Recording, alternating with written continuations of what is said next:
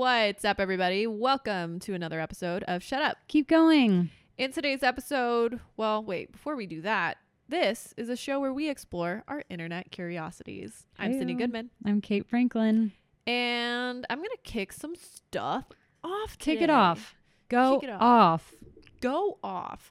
Today, I'm going to be talking about feral people living in national parks. I truly, there's a moment every time you tell your topic that my heart drops a little bit in like preparation for what I'm about to experience. And let me say, I did that did not deserve. I'm glad. Wait, feral people living in Nashville parks. No, in national parks, not Oh. Nashville. But I mean, I guess if Nashville has a national park, which I don't think they do. I just imagine some like Mumford and Sons like knockoff person like Knock off Mumford and Sons. like living like pretending to be a lumberjack in a city park. What are Mumford and Sons doing now? They're like still going. They're still making music, right? yeah, I don't know if it's good. I really liked Mumford and Sons. Yeah, me too. Is When- that lame? Yeah. I mean, we liked them before they were popular. Shoot. I mean, their first album is so good. I'm so and their second album. Their second album's pretty good as well. Then Nothing hits quite as hard as The Cave does for me. Ugh, I mean, come on. It's so good. Or Awake My Soul. Awake like, My Soul. Listen, Mm, that's good. there's nothing like it. I mean, that was a huge thing. That's That like was. Did people like the Avett Brothers? If people are out there listening and you actually listen to the Avett Brothers, please let us know because Kate and I loved the Avett Brothers, love. and I feel like that was like a offshoot of Mumford, like where Mumford was like the like ver- more mainstream Mhm. version of that kind of like I don't what genre would you call that? Bluegrass. Bluegrass? Yeah. But like, did bluegrass was bluegrass like a thing for a second, or was that just a thing for us? No, it was a thing. It was like uh like it was when like Oh, flannels Lumineers. got big and like people wore boots and I still wear boots. everyone I think people I mean, people have worn boots throughout history, but like you know, like people acted like they lived in a, a cabin kind of vibe. I was so into it, yeah. which now I'm realizing, like, I don't know, I didn't think it was that embarrassing at the time, but now I'm, I realize that was very embarrassing Wait, why? Because it's like twee and like I don't know, like role play. I don't know. I can't. The Avett Brothers slap. Like I'm sorry, they're do they new- still put out new music? they do, but it's bad. Oh, that's I mean, It- sorry, what- sorry after- if people listen to them and they think it's good. Which one cheated on his wife? That was in Seth Dex- David. I don't or know if she- that's With confirmed. the Dexter lady, Yeah. right? they actually seem really happy though now. I feel like after that though, their music got worse. So it's her fault. Actually, I know what happened. They started working with this producer named Rick Rubin, who, okay, I know he's respected and done stuff, but he just basically came in and overproduced the shit out of Mhm. all of their music. You can hear it. which is like was the draw to them is like they were always like half screaming and like I mean we went to their concert it's just very like frenetic and Man. raw So good. That But- was a great concert. I know Pachanga, man. Pachanga. Wasn't it at Pachanga? yes Why was- it was like in the parking lot wasn't it Yeah. why like can't make this shit up. like like Like they just live in the wild. Like they are people who live in and national they like parks. eat bark well, it's a conspiracy. okay I- I, I will start off. It's a conspiracy. There hasn't been. I couldn't find hard evidence on any credible sites. sure um that there are feral people but i have i watched a few videos and there are accounts of people who claim to be like townies who live in towns that are like surrounding the national parks and that it's just this known thing that there are feral people who live in the national parks and the park rangers kind of can't keep control of them or can't get it under control or get them to leave and that they eat people as well. They're cannibals. That's a that's And- conspiracy. they will kidnap people who are in the park to eat. No And that the townspeople and everybody knows that it's a thing because every time either you'll call the police and, and the ranger or you'll call the rangers and the rangers say that they'll call the police and then nothing happens or if it comes we'll talk about some of the missing people and it gets like national attention then they'll kind of like not do a good job with the investigation on their side sort of a thing and like cover up evidence I that see. would point to people in the park Okay. Um so it is kind of like conspiracy esque hmm but it has not been disproven I mean, like serial killers kill people in parks all the time. Does does that cover it, or is this more like no this is like people Like- living the claim is people yeah like growling and like living in the park whoa? and like quote living off the land and just like being one with the park I mean, I could see that. yes so let's get into it Okay, great. Basically there have been multiple accounts of people who have disappeared in national parks and just like the cases are never solved um and so we'll go through a few of those but mike woolley this is from the website mysterious universe Okay. Um, accounts of a quote wild men encounter in December 1981 that happened in the Louisiana backwoods. So this man was going hunting and was hanging out in a tree stand waiting for animals, and then heard an animal crash through the brush and first thought it was a tired deer that was being chased by a larger deer trying to mate or like something like that but saw quote a tremendous humanoid covered in short hair appeared instead headed directly toward the deer and Woolley's tree stand well, t- headed toward the deer in Woolley's tree stand, seemingly unaware of the hunter resting in it above. The figure approached just a short distance of 20 yards before it stopped and, becoming alert to Woolley's presence, peered up at him, its face wrenching angrily. And so, while some people, and we're not going to get into like big, big Bigfoot and kind of like those Yeah, kind of what I was about to conspiracy theories, but I lightly have read that like people who believe in Bigfoot, like it, people actually think it's just like Like a feral person. a feral person. Yeah. Um, so th- in a weird way, they go hand in hand. But long story short, Woolley didn't shoot the person because they felt that the face was too human. And notes its eyelashes, teeth, jaw structure, forehead. The face was light brown, like it had a dark suntan. And um, the quote is, "But I couldn't pull the trigger because something told me this ain't right. It's not the right thing to do." And it growled at him.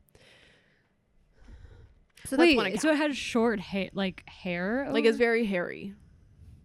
in like a like just like a hairy I, man. I read it as in like an unkempt way. Okay, not like like a, the like, not like with hair on its face necessarily, but probably like a really big beard. I and, see. Like just like w- wait, a lot of hair. was it naked? It didn't say. Okay. It did not say. Um, but so then there's a book series called Missing 411, and it's by an author and retired law enforcement officer named David Paulides.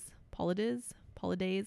Okay. who had been looking into strange disappearances in national parks. Um, and he does not view any of them in direct correlation with something like Bigfoot reports. But the background, we're first going to talk about somebody who named Dennis Martin, which is actually just like so tragic because it's like a missing child, which like you never like to Mm. hear about that. Yeah. Um, but it happened in the Great Smoky Mountains National Park, which consists of over 522,000 acres and sits along the state line between Tennessee and North Carolina. Mhm.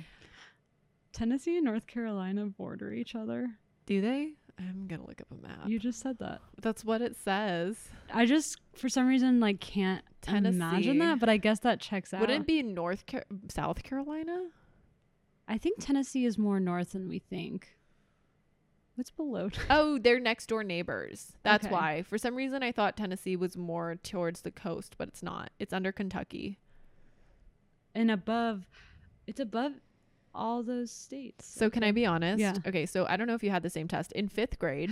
the Richard school- Nixon lo- maps test? You had to do the maps test, Ugh. and it was you would get a blank map of the United States of America, and you had to name all of the states and their capitals. Mhm. And I cheated on it. And my teacher pulled me aside after class and asked me if I cheated, and I lied straight to her face and said no. How'd you But cheat on it? Mrs. Knight, if you're listening, I'm so sorry. I absolutely cheated. There's no reason why I need this information in my brain. I can look it up. Why? Why? How did you cheat on it? I just looked on somebody else's paper Oh, duh. who was cheating. They were pulling a piece of paper out from out under their desk, and I looked over, and it was very convenient. I wasn't planning on cheating, but they were holding it out, and I just looked over and was like, "Well, shit." Wait, I thought the Richard Nixon one was like the whole world. Because Oh, maybe really ours hard. wasn't. Our I, ours was not branded Richard Nixon. Oh, it was just the states and caps test. I just remember there was these old elderly docents that showed up at our. No, we went to the Richard Nixon library because my school is right next to it, and there's all these like elderly women like yelling at us about like what the capital of Lebanon was, and I was like, honestly, I don't know, and like I didn't study, and like Google Maps is going to exist in about five years when I'm driving. Oh, Anyways. I did go to the Richard Nixon library quite a few times though, because my uh, Girl Scout Oh yeah, stuff would be held there. We there was something called I can't I think it was called like Around the World. It was like a big celebration and all of the Girl Scout troops in oh. I think Orange County. Well, I slayed the Richard Nixon Film Festival four Hell years yeah, in a you did. Hey, It was completely rigged. I just brought all my friends and they just voted for me. And um, one time, this woman came up to my mom at the grocery store and was like, Oh, your daughter's the one that has a lot of friends and isn't very good at making movies. oh my gosh, no. That's So- such an Orange County thing to do. right? So I'm going to thank her when I'm up on the Oscar stage, is what I'm Do you know her name? Yeah. You should thank her by first and I last name. will. I will. I won't say the last name. Cindy, though. S- it- her name is, isn't it such a Cindy move? Yeah, it's so close to my name though. but it's yours is like like Cindy. Cindy. It's like cinder block. Yeah. Okay. Okay. Well, on that note, the most compelling case, um, which I mentioned earlier, of like a disappearance in a national park is Dennis Martin, who vanished from within sight of his father summer of 1969 near Cades Cove. It might be Cades. I think it's Cades though. okay. in the Great Smoky Mountain National Park. Great Smoky Mountains National Park. Um, and so disappeared June 14th while at the park with his family, playing hide and seek with the brothers, with his brother and other children, and then he just disappeared. And the family spent a few hours trying to find him themselves. Then they let the National Park Service know, and then the National Guard tried to find him, and it became this like huge search for this child, and they never found him. And to my understanding, there were like no leads. It was just like, shit, the kid's lost. Um, and so there's a few theories of his disappearance because while I do think that feral people exist, is that like rude? Is that a derogatory? I don't know what else does feral people. I don't think so. It's like a feral cat. That's like not rude to say. Is this by choice or is it like my understanding is it's by choice. okay? Um, but so theories of of um theories of Dennis Martin's disappearance is that one, the boy was lost and died t- of exposure to the elements or some other cause like that, like slipping and falling or something after going missing. The second theory is that he was attacked by a bear or a feral pig. Um, but the boy's father is actually the one who thinks that his son was abducted. And this corroborates with a man named Harold Key's report, um, which we will get to in a second, um, which we'll get to now. We're there now. Uh, We're here. we are here. okay. So before Dennis disappeared, a park ranger, like this is before the day or whatever, a park ranger was attacked by what was described as a quote wild mountain men. Um, so there were individuals described as wild men living in the park at the time of his disappearance, but the FBI has never been able to totally confirm this is what happened to Dennis. But they also have not ruled it out, which is saying something. Um, and one of the most striking details of this case, and it's a detail which the National Park Service documents pertaining to Martin's disappearance failed to note. And think about how many people were like trying to find this child and they just forgot to write this down was that there was a strange observation made shortly after Dennis Martin went missing, a short distance away near the area of Rowan's Creek, which if I, I didn't write it down, but if I remember correctly, is like I think it said it was like six to nine miles away. Okay. So Mr. Harold Key and his family had been walking a trail looking for wildlife when they heard, quote, an enormous, sickening scream. The son of the group pointed out a bear nearby, but Mr. Key realized the bear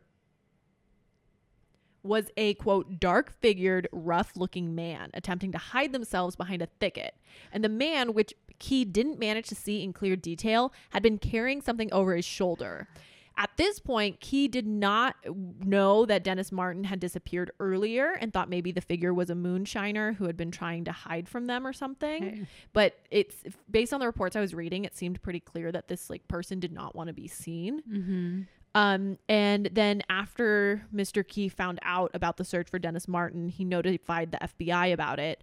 Um, and Dennis Martin unfortunately was never found, but they did find the footprint of the boy's Oxford style shoe a few days after he vanished and within 3.5 miles of where the family had camped the night before. A retired National Park Ranger, Dwight McCarter, mentions that the quote rough looking man had been the other in a pair of leads and wished they had examined it more carefully. So when did they make the connection between the boy disappearing and this family's um note noticing this like weird man? It was within I didn't find like a timeline, but it was within like the investigation was still going on. It wasn't like they would have had to reopen to to look into it. Oh, I just was confused because you said they never. It, this wasn't noted in the. Yeah, so this guy like said something to the FBI, but the national on the national park or national security, what was the um national Park, park service. service? Yeah, they didn't know any of this in their documentation. They chose to omit it, even though this guy, uh, Mr. Key, reported this to the FBI and reported it to like the people who were investigating. And so that's what I was saying is that a retired national park ranger, Dwight McCarter, said that like he does remember this being part of the conversation and he was part of the, whoever this rough looking man was was one of their leads Mm. but they just chose not to look into it whoa, I hate to be a skeptic, no be a skeptic but like, couldn't it just be like a pedophile that like hides out in a park because it's like easy to nab someone? it could be but that's the point is it's still like a person living in the park I mean, true. So like that's a feral person. For some reason, feral. I just imagine they're like like wolf like like they have wolf energy. this wild cut back in something else i mean i get what you're saying i think in my head feral is like somebody who's not domesticated so they're like not abiding by like typical like standard I see. status quo society practices Yeah. Okay. and i guess that could mean that they're also pedophiles I mean, that's a huge. No, I definitely know that there's a huge difference between what I'm thinking and what I'm thinking of, like the guy in the van. Is that offensive? I what can't tell. van Like a pedophile in a van. oh like a windowless van Yeah. So McCarter talked to Paulides, who's that author of the book that I mentioned, um, in 2011 to discuss quote wild men that were known to have lived in the area at the time of Martin's disappearance, but there were never any quote wild creatures apart from the people who wanted to live off the land. Um, and so that statement I kind of took from it that it was relatively wide, widely known that there were quote wild people living in the national park. That's mm. crazy. I'm I- like scared. I well, don't know. I know uh, why. the thing that sucks is I was really like the last couple of months I've really been in like, oh, I want to go see all the national parks. I want to go camping. Let's do this. And now I'm like, oh, I'm going to get like eaten. Um, but anyways, a few years later, someone found scattered skeletal remains of a child, which can you imagine unearthing that? Oh my goodness. How do you? Okay. but they didn't report it for almost 15 years because What? they were doing illegal hunting when they found it and they were afraid that if they reported it then they would get jail time because they were poaching which like you should go to jail you But you find it like you're like, well, that couldn't be foul play. It's a tiny baby. like what? Well so it says by the time he reported it in 1985 which this disappearance happened in 69 um they did go back and do a search to try and find And the remains and they it. couldn't find anything which like no shit Oh, Um, and then so that's that's one disappearance. Um, there have been several others. Um, some notable ones, specifically in the same national park, creepy. was October eighth, nineteen seventy six. A sixteen year old named Trenny Lynn Gibson was hiking, and they never found any trace of her after three p.m. Um, September 25th, 1981, a 58 year old Thelma Pauline Melton was hiking near Deep Creek Campground, a trail that she'd done many times before and vanished over a hill and then was never found again. Which, you know, both of those I will totally say, like, there wasn't as much information out there about them, and it could have been, unfortunately, somebody could slip and fall and then, like, not be found. Yeah. Somebody, like, there's so many other things that could happen, but it, it is kind of eerie that that there's these, like, w- semi well documented disappearances of people all in the same national park. Yeah. Um, there was another kind of creepy one in 1991 um, that was actually in the San Bernardino National Forest, which is by us. No. Mhm. So a Boy Scout went missing on an overnight camping trip with his church. Um, it was 12 year old named Jared Negretti who fell behind the scouts and troop leader during a hike and was never seen again. And there was a huge rescue effort. They even searched as far as Malibu, which I'm like, how did you? How would that kid have gotten all the way to Malibu?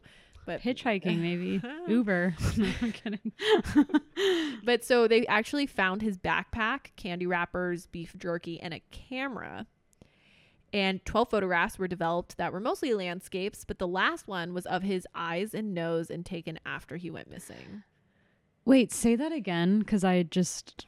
So they found they couldn't find him, but they Mhm. found his backpack and a some like trash basically and a camera and then they developed the film and there were 12 photographs um most of them were landscapes but the very last photograph was of his eyes and nose and taken after he went missing Ew, that's so scary. Right. That's scary. It's like he like was like like being tousled around or something. Or I don't know. I don't like that. That's so scary. Yeah. Um, and Oh. then there's in 2013, an a journalist by the name of Katie Weaver wrote an article that talked about a pair of arrests of men who were quote feral. Um, and so I will read the excerpts. Okay. These, however, I feel like are I don't know. You tell me. Okay. So, quote, early last week, authorities in Utah arrested Troy Knapp, the notorious mountain man outlaw who had been robbing and defacing cabins in the southern portion of the state for nearly a decade. Two days later, officers from the Maine Warden Service arrested a legend known to locals as, quote, the backpack burglar, who had been living alone deep in the woods of central Maine, burglarizing camps for 27 years. Hmm. Um, Christopher Knight, who was in Maine, was described as, quote, officers reported that Knight was clean shaven, wearing a pair of clean jeans and a clean shirt. His campsite included a makeshift shower protected by furs. He told police he had spoken to only one other human since 1986, a hiker he encountered on a trail in the mid 1990s with whom he'd exchanged a brief hello. Knight, who offered no explanation as to why he decided to live alone in the woods for 27 years, he said he frequently asked himself the same question said a Maine state trooper, expressed, quote, shame and remorse over his burglaries, and added that he was relieved to no longer be living in solitude. He's currently in jail on charges of burglary and theft. Whoa. Yeah. But he's not that wasn't like necessarily feral, was yeah, it? that one wasn't necessarily, that's what I was saying. Is like Yeah. that one wasn't necessarily feral. It was just like living in the, living in the mountains by yourself. But I guess these articles also though were kind of just people who were like living on like isolation Like and the land. yeah. However, Yeah. the journalist did call them feral. Um, whereas what I was talking about earlier were people who I would say illegally were living in national parks and like because like obviously animal qualities. yeah, I guess because like living in a national park, I mean, it's not like you have a cabin. You're building a cabin deep in the woods. It's like you can't do that. It's yeah. It's not your land. Whoa. There was this um I went to the Grand Canyon over Christmas and we took the train. It was COVID safe, I'm just saying.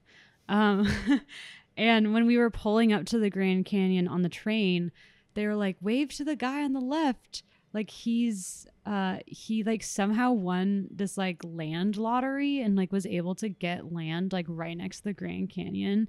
And she was like, he lives completely off the land. He never leaves. Like he like is completely self-sufficient. Wow. And he was standing, he had a little dog and he was waving. And I honestly it's like kind of endearing, but also for some reason, like that stuff really like scares me. People living off the land or Or just like being so isolated. I'm just like some weird stuff is going on. Do you think not to be like we're women, but do you think it has anything to do with being Probably, socialized as a woman? Probably Because I feel like my brother and my husband, I don't know why I called him my husband, Alex. I feel like neither of them tend to have or even any of my guy friends, like none of them have like the same f- like it just feels like anytime we do anything, they don't have the same like thought process that I have yeah. in order to f- like have boxes checked so that I feel safe. Yeah, I mean, I think that's like the patriarchy. But like for real, like it's like I I mean, I could rant about this forever, but like I don't feel comfortable going to a bar by myself. And like most people like men that's fine. Wouldn't think twice. Yeah, and Or it's it- it's yeah. just like I can't do like I have literally tried to do it and I feel extremely unsafe because people just talk to me and it's like drinking. It's just like there's certain things it's like I just can't do it and it's like um, annoying because even though I was shit talking being isolated, I want to be able to interact in a like a public space alone and I often feel like I can't because it like I become like a target or something. Mm. You know what I mean? It's like, why are you alone? Like, you're obviously like want someone to talk to, and it's like, I'm alone because I literally want to be alone. That's so funny. I feel like people don't talk to me when I'm in public. really? Yeah. I mean, this is pre-pandemic, obviously. True, true, true, true, true.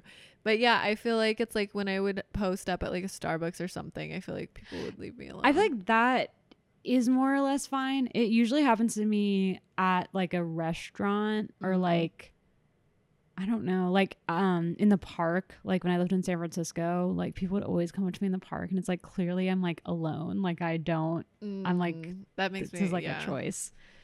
Wait, one time I was in Golden Gate Park. I used to live really close to it. And I had the flu like all week. And I finally felt better and I wanted to get some fresh air. So I like walked to the park and I I had this meadow that I really liked. that was like kind of secluded and it was really pretty. It was like on one of the little lakes. And I was sitting on the bench, on a bench there. And all of a sudden I hear a rustling in the bushes and this guy comes out and he is wearing a like a super oversized sweatshirt and nothing else except a Santa hat on his head. Hmm. And he came up to me and asked me to use my phone and I he was like I need to call my mom and ask her if we're going to church and I was like I don't have a phone. Cuz I like I don't know. I you know what I- No, that's tough because I feel like your phone has so much information. I don't know. I was thinking about this earlier, or I think about a lot actually, is how important your phone number is now, especially since you don't change your phone number every time you get a new phone. yeah. Because when we were kids, I feel like you'd keep changing. You theoretically could keep changing numbers. Yeah. It was a little bit more of an effort to keep your number. yeah.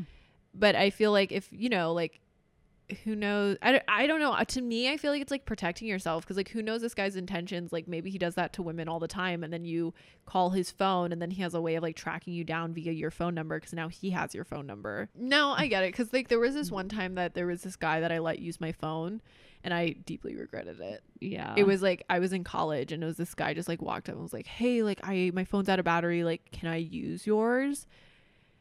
And I was like, "Sure." And he like used my phone, but then he was like, "Well, you have to like stay here with me because like somebody's coming to pick me up and like I gave like now they have your number, so they're going to call you if they need me." And I was like, "Well, I have like places to be." Did you wait and- with them? I didn't know what else to do. Ah, that's scary. I feel like you could get abducted. Yeah, I know. It's probably well, we were in a public place. We were at a Starbucks. Oh, okay. So you weren't just like so the wasn't just like on the street. Yeah we were at a starbucks but i remember being really uncomfortable and after that i was like no one's ever using my phone. Don't touch me. Don't look at me. Yeah, So, literally eyes away. literally i will cut your eyes out. That's a threat. Just it's for legal reasons that's not a threat. I am not the feral person in this situation. feral? Can you imagine like is that a new insult? Like calling somebody feral? I don't know. It seems It's- like a good insult. yeah? Like you're acting feral right now. I mean, I buy that there's people. i was just gonna ask I buy it. I don't know if cannibalism though. That seems kind of extreme. but what else do they eat the animals animals? but what if they can't find animals because everyone's hibernating fish, trout, or something. I don't know.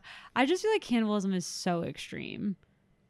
Well, I don't know. I buy it. I totally think there's feral people. I don't know. They just there. I do. Do you believe in can like not? Do you believe in cannibalism as in do you condone it? But so do you think there's cannibals out there, or you just think that that's like too extreme for people living?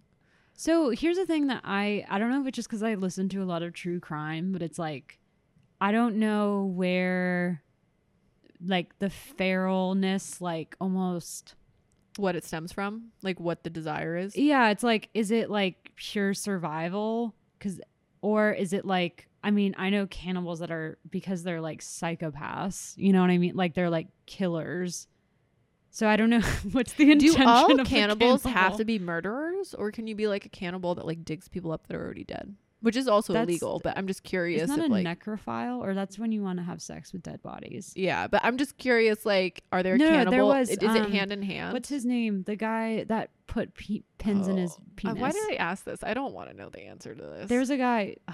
what's his name? Oh, Ed Gein. Mm. Ed Gein. Um, I think ate his mother. He Oh like God. like. No, not Ed Gein. No, yes, Ed Gein. Yeah, he was like really, really fucked. really fucked up. Oh my god. Like scary. gosh. Yeah, I think he like dug up his mother and like ate her.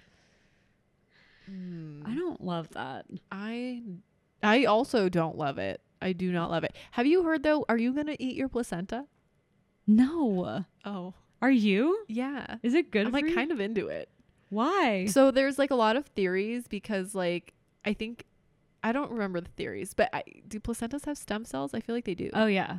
they like they're like have so many nutrients and it's like all these nutrients that are of your own body and like you just throw them away anyways and so like people like eat your placenta after you have children because it's like But they like put it in pill form, right? you can Or are you just gonna like no i'm gonna put mine in pills and then just like take them I've heard that- they'll I've- dehydrate it and then put it in pills I've heard of that. I just for some reason I'm like imagining like a little plate with like a knife and fork. i heard that i've also heard of people like preserving it and then like putting it in smoothies i think that's a little far for me Wait, is there not like a movie or something where someone eats it with a knife and fork? Why Not do I have movie that, visual watched. in my head? Have I seen i see that a in real visual life? too yeah but i don't That's like a thing. I think it's just a fever. Maybe it's like a collective dream. like a collective feminine like fever dream. Yeah, it's like eating your own placenta. I feel like it's a thing. I feel like that's an. Should I look it up? look it up. Look it up. Yeah, I don't think I could stomach that. I sorry if you watch my streams because you've already heard this um this anecdote before, but I accidentally so I eat this smoothie every day. Um and it's has a lot of my probiotic and prebiotic powders and stuff, which is why I have it every day. Uh, Which reminds me I haven't had it yet. Um today, but it's cucumber, half a banana, strawberry, blueberry, um, coconut water, and a date and some spinach.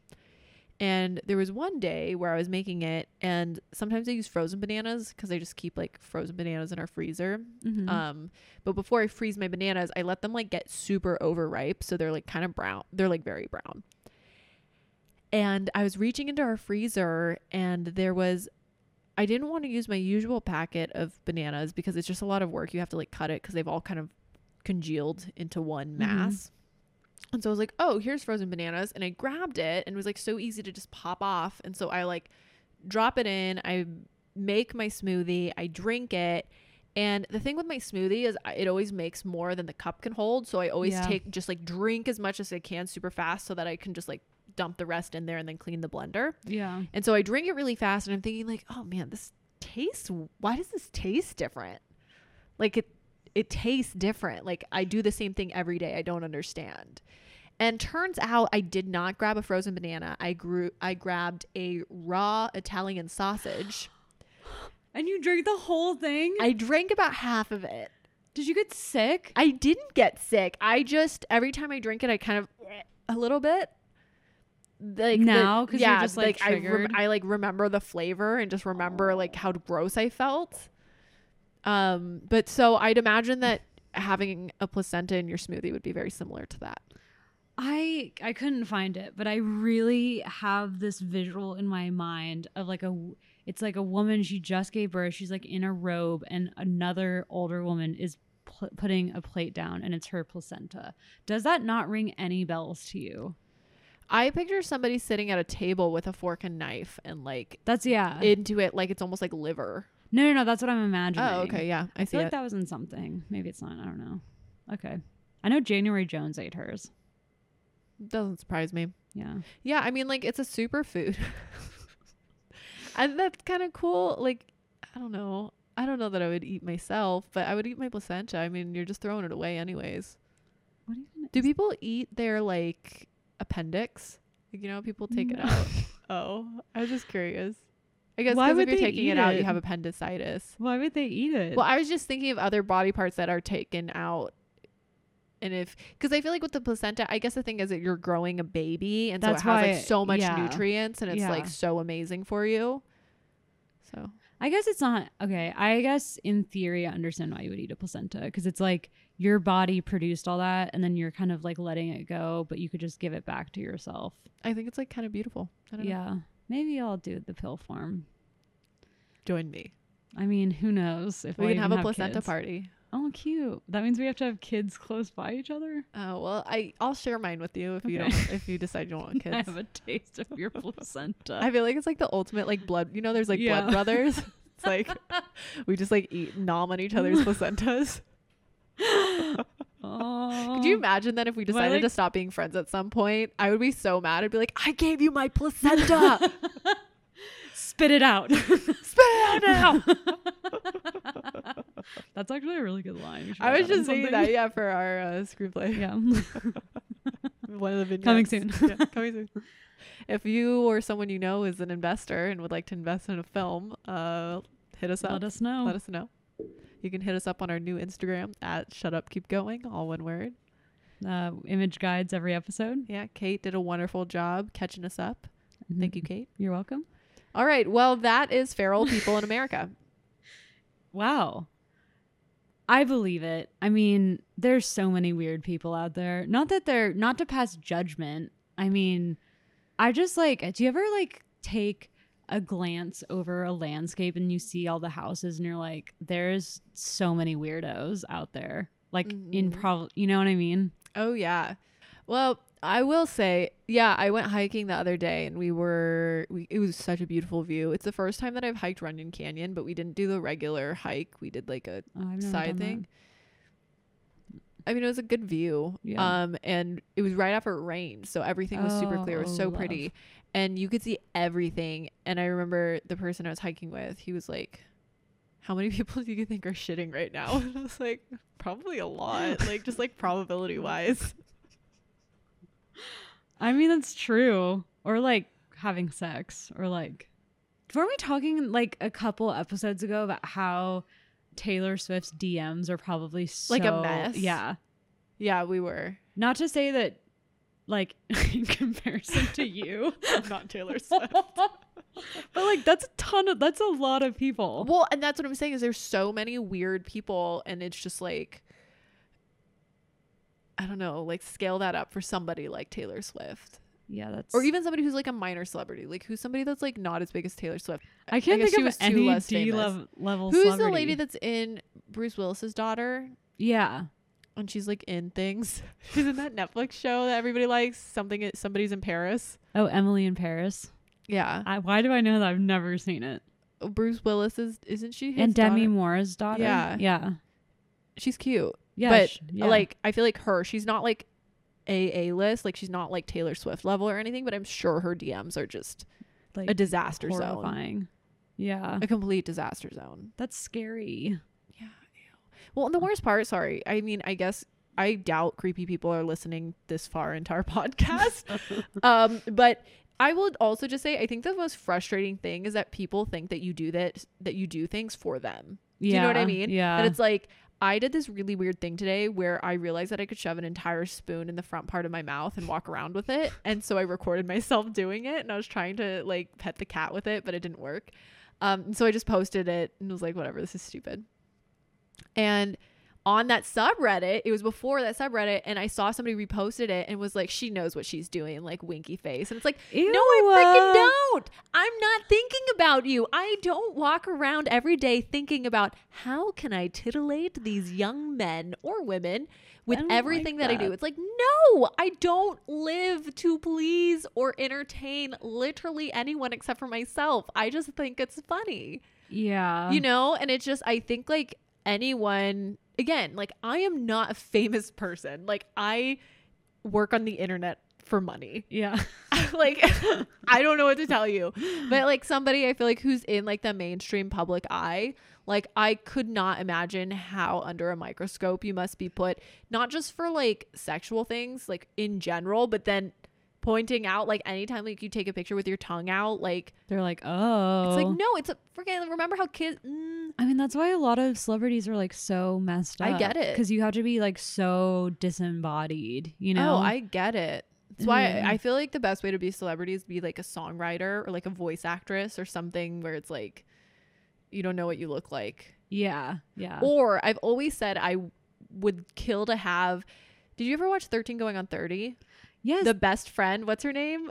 no, I actually haven't seen She's it. blonde. I just wanted to gab about Donna. You've and never seen 13 Going on 30? It's such a good That's movie. their movie. You yeah, know I that. know. Oh. I know. It's such a good I should movie. probably watch it. Donna, I hope you're not listening to this. It's so good. What's her name? She's also in Arrested Development. oh, Alia Shawkat? No. She's not in both. It's the girl, the one. Portia uh, de Rossi? no, she's the one that like always is like sexually harassing Michael. Oh, um, the Veep Kitty. lady? Oh, Kitty, yeah. Do you know who What she is her Judy Greer. Judy Greer. So she always is like, like she has this like great career and is always just like the co-star, and I feel like she's like done enough and like is living her life and doing whatever. But like, no offense or anything, Judy Greer, I think you're wonderful, but I doubt people are like criticizing her every move or like putting her under a microscope or Yeah. doing anything. yeah. But I feel like she's been in enough stuff that she probably has enough clout that she can like creatively have some freedom and like Yeah. find roles that like she actually wants to do. Yeah. So I don't know. But also, who knows? There's probably people with a specific Judy Greer fetish. Oh, I'm They're like glasses on, no hair up, hair down, glasses on. good callback. That's a good callback. Right. Um, but yeah, I digress. I just, hmm. Anyways, what's your? Feral people. Um. Okay, I just want to give a little warning before I do this that I'm about to pronounce every single thing wrong.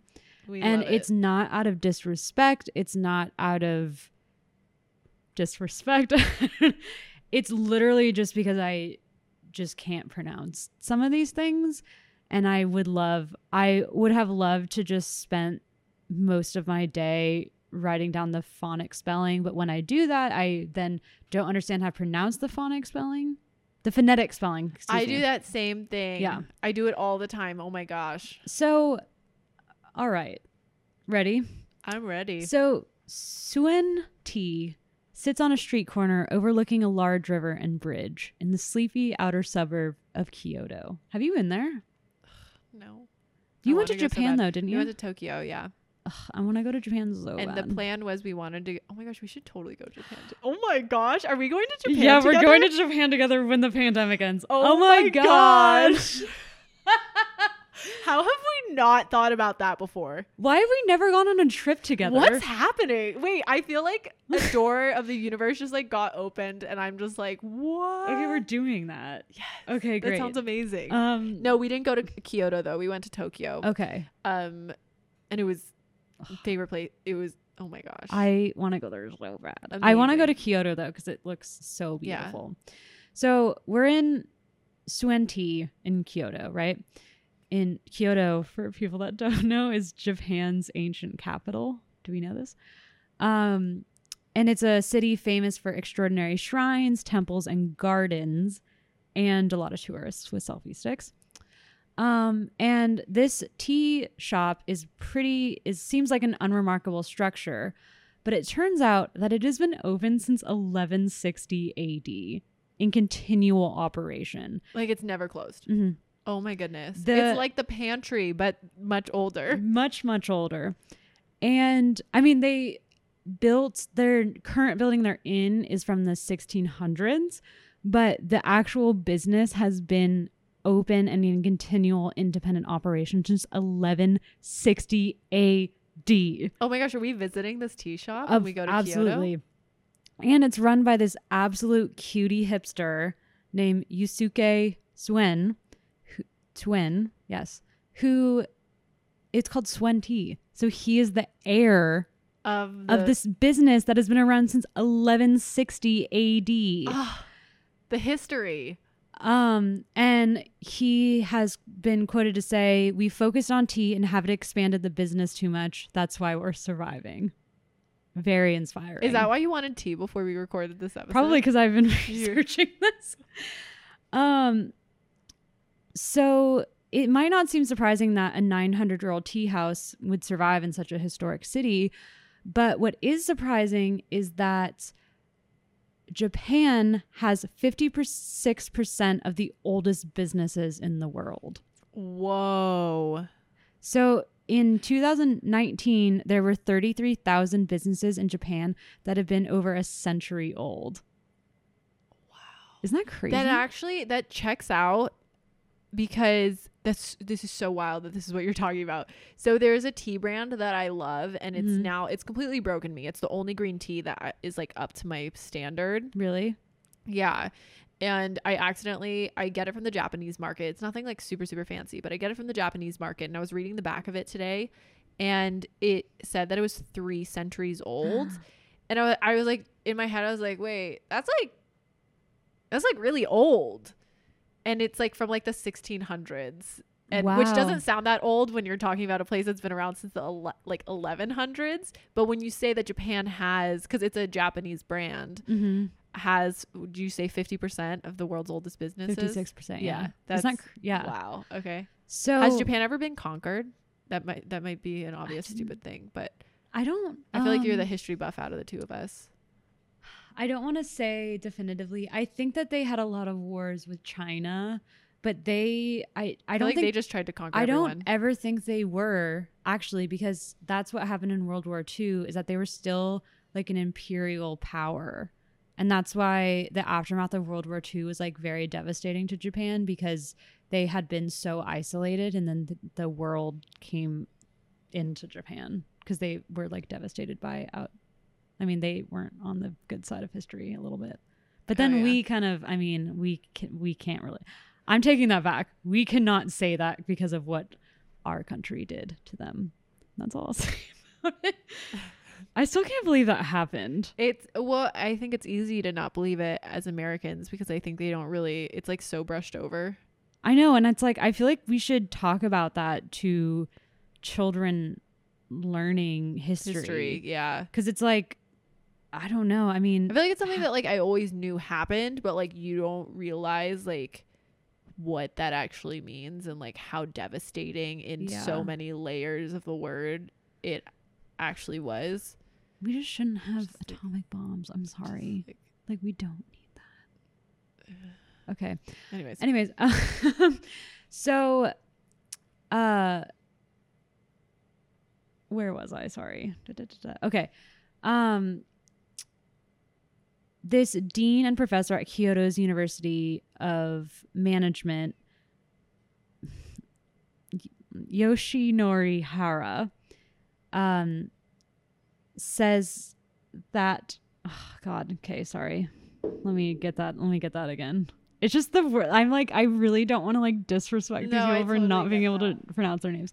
Okay, Yoshinori Hara, dean and professor at Kyoto's University Graduate School of Management, says these long-standing entities, at least 100 years old, are known as shinise, literally meaning old shop. Hara, who has worked in Silicon Valley for over a decade, says the Japanese company's emphasis on sustainability rather than the quick maximization of profit is a major reason why so many of the nation's businesses have such staying power. And he goes on to quote In Japan, it's more how can we move the company onto our descendants, our children, our grandchildren? oh i love that Isn't that so Yeah. beautiful? So, um, our tea friend Swen, Yushike Swen, says that many of his childhood friends in Kyoto also happen to be born into century old family run businesses. And so to him, picking up the family business wasn't even a question. Um, he says, quote, it's not the business I started. I am operating the business my ancestors started. I didn't take it over. The legacy, if I didn't take it over, the legacy would have ended. When you're little, like in kindergarten or elementary school, you're asked for your dreams in the future. I thought I was taking over the business. It was natural. That's so, you know. Can you also imagine though, like just like the amount of pressure that you probably put on yourself? Like, I don't want to be the ancestor that the business ended with. Yeah. So I, so funny. One of my really good friends at school, Kevin, who I think listens. So hey, Kevin. Hey, Kevin. How My cat's doing? named Kevin too. You Oh, it's true. matching. Kevin is from a town in Western Massachusetts, and he has a family business that has been in his family for century, or it hasn't been centuries because of what they produce. It's a styrofoam maker. Interesting. They make styrofoam, and like he was raised as since a child, since he was a child, to take over this styrofoam business, and he didn't. Oh. so. But Oh, I I, he's going I he's living he's living his life, and I mean his reason is like styrofoam is like not like sustainable, Sustainable. or like environmentally friendly. You can find like an environmental version of That's true, styrofoam Kevin. and be the change you want to see in the world. Kevin, if film doesn't work out, we'll invest after we get investors for our Yeah. thing we're starting, which TBD. Which they're reaching out via our Instagram at uh, shut up keep going all one word. so we love this. We love the centuries old businesses. So because J- Japan's towns and cities have existed for centuries compared to the US, which is so funny about our country. We're youngins. we like like we're like i love in or- old town orange where we're from they have like plaques on houses that are like this was built in 1930 and then you go to like london and they're like this was built in literally like 1200 My parents' house technically they could register it as a historic house. really my new house has a plaque Oh, cute. The only, they're not doing it though because that means you're like under a lot of. I think you get like some tax oh, cuts, yeah. but you're under a lot of restrictions for how you can like remodel and stuff remodel and adjust the property. yeah so it's a yeah. Tradesies. Um so um it doesn't seem surprising because Japan's towns and cities are so old that there would be this many older companies. But another professor at the University of Warwick Business Schools, Inan Shotsky, um, says that there's more reasons specific to Japan than just the like history of the cities. He went on to quote, more generally, we could say that it is because of the general long term orientation, the culture of respecting tradition and ancestors, combined with the fact that it has been an island country with relatively limited interaction with other countries, pointing to people's desire to make most of what they have for as long as possible by preserving local companies in the community. Which is just very inspiring to me because we grew up in a place where everything is a chain. yeah. So I remember I got in a fight with an ex boyfriend once because no offense to Chili's. but he like really wanted to go to Chili's and I was like, why do we always go to Chili's? Like I want to go to like and I like I, he thought I was being pretentious, but I named all of these like independent restaurants that I wanted to go and I was like, mm-hmm. chill, it's just as like it's the same price. It's just like not a chain. And like Yeah. we would continually get in arguments because I was like, I don't want to go to a chain. I want to spend my money doing other thing, like supporting these other yeah, businesses. I mean, I'm also willing to put my neck out there and say Chili's sucks. I'm sorry. I went there so much in my childhood. the one my in your Belinda, parents right? Love it. The one in your blender. and I'm like, this is gross. Like, I'm not, it's not because it's like not that healthy or whatever. It's just like, it's the quality is bad. And like, the combination of flavors they do is like not a real thing. they have like barbecue quesadillas. Like, let me live. I I haven't been to Chili's since high school. I Oh, I don't remember. Well, okay. The reason I got onto this is I was literally laying in bed the other night and I was like, what is the oldest company in the world? Ooh, Right? yeah, good question. So, what do you think? Huh. I my first instinct is to say like lumber or mm-hmm. something that's been around and needed for a very long time. Okay.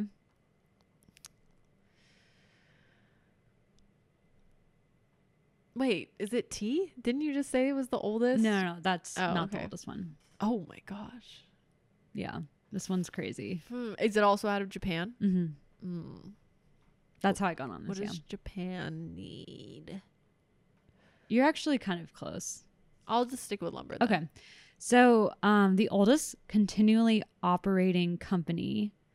Well, we'll get into the. Wait, I just that. realized when you said that the tea shop was continuously operating, you meant that like it's been open that entire time, not that it's like 24 hours. yes. oh my gosh, Oh, yeah. Kate. I saw the pantry thing and I was like, you know what? I I don't think that's totally correct, but I see the correlation there. Not that it's been open 24 7. Why did you stop me? Well, because it's like that place has been open. How old do you think the pantry is? It's not that old. Like 20, no, like 19. I think it was like 1920s maybe. that's pretty old for America. Guess guess how old do you think it is? I think it's, it's either the 20s or the 80s, which I know are a big difference. But I get I, I get that. uh, but I think that it's either been open since the 20s and then like open 24 hours since the 80s maybe. Mm-hmm. What is it? It was um 1924, but it changed locations in 1950. Oh, okay, got it. So if you don't know what the pantry is, hopefully it survives this. Oh my goodness. I know. It's this place. I don't know if they still do this, but the all the employees were former inmates, I think, or were formerly incarcerated. Is that correct? Is that true? I might be thinking of another a different place downtown. It would say oh no, you're right. You're right. Yeah. So the pantry is an establishment. It's on the corner of what is that? Fig and Um, it's the Fig, Fig and and Ninth. Ninth. And they have bomb ass pancakes. The literally the best pancakes. The best ever. diner pancakes, so good. They have great toast. I, I can't vouch for their like dinner food, but I always get pancakes anytime I go there, and it's it never closes. It is always open, Well, not anymore. except for now. Oh, Oh, no, it broke the Oh. streak. But if you're ever in LA, downtown LA, check it out. If you come to LA for E3, it's not too far from the Heyo. convention center. Um, but seriously, so good. I gained so much weight when I went to USC because we would go to the pantry after every game, Oh. and I would just down like s- a whole stack of pancakes. And their pancakes are huge. they're like mega oh, pancakes. that sounds so good. My mouth is watering. No. Okay. Um, so no, it's not. They're not open twenty four seven. Oh It just has been goodness. Like nine to five operation. since um what, what year was it? Eleven sixty. Okay. Crazy. So wait, oldest. So the oldest company is called Kongo Gumi, and it, I don't know if I'm saying that right. I'm just gonna say it again. Kongo Gumi. It is a Japanese construction company, and it is the world's, like I said, the world's longest continuously ongoing independent company operating for 14,000 sorry nope nope 1427 years Wow. so that means it was founded in 420 blaze it. True. That means it was founded in 578 AD. Oh my gosh. Uh, uh, uh, right? They were like different species of animals like roaming the earth when it was founded. Um, but okay, this is kind of a downer for it because in Oh. January 2006, it fell on difficult times and is no longer a independent company, and it like is under a conglomerate. But it's still kicking, kicking. to a certain degree. And the reason that stayed open so long is because, like I said, it was in Kyoto, and they built temples. Mm. So Makes sense. Makes sense. stayed around. Um, so like I was saying, Japan is home to some of the oldest continually operating businesses, including an uh, again a thirteen hundred year old inn. That's so old. Can you imagine like people 1300 years ago stayed at the same inn that you could Have they in? done any construction to the? I didn't look at this one to the structure? Let's see. Hold. Oh, it doesn't. It didn't link to it. Um, I don't know. And then there's a 900 year old sake brewer that is. ah, Which one is it? I like. Bu- I've bought it before. Um, Oh, I think that's Korean sake. I love sake. Wait, no, I don't even know that. It, is there Korean sake? What is soju? Is soju. Um, it is Sudo Honke. Soju hanke. Yeah. You just have to say it with confidence. I have no idea what I'm saying. Um, you sounded legit. um, Wait, can I tell you something that I Yes. was really proud Okay. of? So when we went to Japan, I got I do not know Japanese. I want to learn Japanese, but I'm learning Tagalog first. Um, and I got really good at saying arigato gozaimasu. oh, that sounded cute. When we'd go into shops, I'd be like konnichiwa, and then when we left, I would say, or when we would leave, I would say arigato gozaimasu. And Oh. one lady tried to have a complete conversation with Oh, me no. in Japanese. And I had to go, I don't speak Japanese. I just know how to say that. But she said she was so impressed by the way that I said it that she thought I spoke Japanese. did you speak English? Uh, she spoke some. Yeah, she spoke Well, she was able to communicate that to you. Yeah, we were able to communicate when I was like, I don't know what you're saying. One of the most disappointing moments in my entire life was when I was in the Czech Republic, and I mean, I look very like, like Western European. I would say Mm-hmm. Yeah, I Czech. Republic is like Eastern European, though. Whatever. I was there and I was just sitting on a bench, and this very old woman came up to me and just started speaking to me in Czech. And I like was trying to be nice, so I like looked interested in what she was saying and was like nodding my head. And then she was like asking me a question, and I was like, I, I was like, oh, sorry. And she literally went, "Hmm," and just like like bat her like hand at me, like like in an off, you know, like, Like, a leave, leave. yeah. me. And then she just like shuffled away, and I was like, I'm really sorry because I don't know what she was saying to me, but it was honestly like I don't know if anyone's been that openly disappointed in me in my entire life. Like I have never made my parents that. um Old. old businesses. Well, I mean that's pretty much it. The one thing that I wanted to talk about. So I was saying that they're hand handed down through family, um, but that doesn't always mean that it's like like Nuclear str- family? Yeah, it's nuclear family. Thank you for putting that. So, um you a lot of times it'll go either to like a son-in-law or to like a cousin, right? So it's not like but I think Tsuen, our friend Tsuen Tea, he's literally like the heir of the 1860 AD T guy, which is so 1860. sorry. Whoa. I was Uh, like, that's, that's, my not that far. American brain being like, that's ancient history. 1160 AD, which is like, I can't even com. I remember when we learned about the Vikings and it was like three numbers. Like, it was like, I don't know when the Vikings were around. You should look that up. Sorry. I shouldn't have this. When did Vikings happen? Um, 793 AD to 1066. okay. I didn't know that you could have numbers that or a date that was in three numbers. I was like, that is so old. Like that is literally like the creation of man. And then I didn't realize that there we had a BC, and then that really threw me. For a When did you learn that? I mean, I was like very little. Oh, okay. It was in like last you were year. saying that like it was like in high school. Oh, like, no, no, They no. literally taught us that in high school. Um, so like I was saying, it doesn't have to be a natural heir.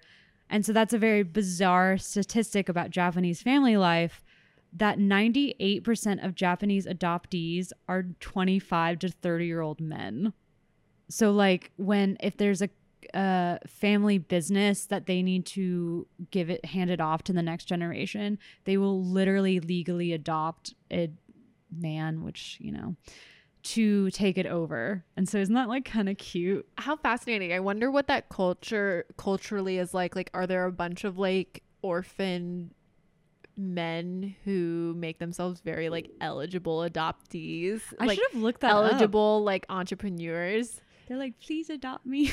because and they like just go to business school and like have like this resume or like this CV that's like, look, you want me to run your family business because I have like all this experience. they have that, but they have a little bow on their head for some reason, like Why a do they have a baby. bow? Like a baby. Do people put bows on babies? My mom had a lot of bows on me as a baby, so I I relate it. Oh, I don't. I was not adopted though. I don't know why that's the visual. Oh. Well, okay. Um so the thing that's a little that's pretty sad about this, it's amazing that these businesses have lasted for so long, but a lot of them are not doing well Mm. now and uh like Like pre-COVID now or now COVID? like now? pre- pre-COVID. Ugh. So, um, the Japanese government um, is set up in a way. It used to be set up in a way that really helps businesses. Like that's like the first like line of defense for these businesses. So Japanese banks helped out even the most hopeless businesses without a second thought. Between 1955 and 1990, only something like 72 72 Japanese companies went bankrupt That's it. the reason was that the banks were supposed to bail them out. It was like we we need to let these businesses continue. They're like such a Wow. which I think is beautiful. Um Well, and I think that also though speaks to like the is it called collectivism mhm, of mhm. that society versus like the individualism that we experience in America. Yeah. I know we're like such a competitive society. It's like Yeah, I think it's not that I'm defending it. I think it's really easy to be critical of it when you have an experience cuz like I think all of those like collectivism versus individualism, yeah. like I think all of them have like their qu- pros and cons. Maybe some are more apparent than others. Yeah. I don't know and um but I think that like, you know, not ever no country is perfect. yeah. I know. I know that's like such a hokey thing to say I know. and we're like, you know, maybe I should not probably not excelling so right now. but um yeah well so where where this started to go south like i said between ni- those years 1955 and 1990 only 72 businesses closed but then in 2000 japan passed its first chapter 11 like bankruptcy law which i have no idea what that means but i'm sure it has something to do with like you don't have to bail out a failing business that's what i assume it means. Um meaning that the default fate of troubled businesses mean that banks don't have to bail you out. Which like i don't know i guess that kind of makes sense. Like you literally like have to fight for your company. If it's not doing well the bank won't just automatically bail you out because you were operating you know what i mean? Like it's Did like more have- competitive. Did you have to operate for a certain number of years to like qualify for that bailout program? Or could you just be like any i think it was any Oh wow. which is crazy right Especially when you consider like think about how many people we went to high school with or friends who have had ideas they're like I'm going to start this business and then they started and it's like such a horrible idea and then that the government's like oh shit well we have to like bail these Oh, guys like out. we gotta we gotta help these guys out. I guess yeah, they they probably have less people that are like, I'm gonna start my snow cone empire. You know what I Hey, mean? snow cones are good. If anybody's ever in Newport Beach, there's an amazing snow cone place. It is, or shaved ice, I guess. It's across the street from the crab cooker that burnt down. And it's ac- directly across the street. It's across the street towards the water. And then across the street of the driving street, there's a bike place. And it's really good. I have Oh. no further information. I know where I know where that is. I, I don't know if anyone else can locate it on that, but I know where that is. It's really good. Um, so, but that okay, this like change in bankruptcy law isn't the only reason. Um, it seems the most logical, but it's also that Japan's cultural norms have eroded quite a bit in the recent decades, which means it turns into a problem for companies that are like legacy companies. Because I mean, it makes total sense. It's like as the old population dies off, there's not enough demand for uh, a small firm under the presumption that the that the firm's daughter will have will marry someone that wants to take over the business. Do you know what I mean? Like Mhm. we're a little bit more like liberal minded in that way and like less traditional. Um, Yeah. I mean, people in Japan is what I'm saying. Um, So, journalists and academics have covered Japan's ancient family businesses in the past, trying to extract actionable businesses' wisdom from these successes. Um, in truth, a millennial long winning streak probably has more to do with circumstances than business planning. That said, the first piece of advice to come out of the last president of Kongo Gumi, which is the oldest construction Mhm. company, when he was interviewed about the success of his company, is don't drink too much. and that is um about Japan's old ass businesses. I like it. Sorry, I was turning on the heat. I just got so cold where I was like distracted by the chill. That's okay. Thank you. Um, so I don't know why go I there feel on our like I have trip to clap. because I've like 'Cause it like presented a it like a book. Well, no, it just felt like a presentation since you were talking about businesses, I think, and like Yeah. giving business advice, and then you ended on like a little zinger where it's like, "Don't drink too much." And like, now oh, you should invest in my business. wait. Oh my gosh, we should. We I'm have so to go to excited. Japan. I'm so excited. Well, we. Why, how have we not traveled together? I don't know. Maybe it's because like now is the first time that we are adults and have mo- like Yeah. money to travel. Yeah. Well, because I also in our younger adult life, I didn't live in LA, so it was like when we would travel, it was, It was to see each yeah, other. So, but we're gonna travel. Catch us on our trip to Kyoto, Yeah. 2022. Send us to Kyoto. Send us money, and we will. we will go there, and we we will will, go there. podcast the entire thing. That we will never stop uh, podcasting. It'll be a podcast marathon. Even we're asleep. Yeah, we'll just keep the mics running. Well, um, thanks, Thanks for, for listening. Ooh, Cute. cute. Um, Um, follow us on follow us Instagram. we're not doing that again. I forgot we already did that. Yeah. See you next time. New episodes every Friday. This, has been Shut Up, Keep Going. Goodbye. Bye.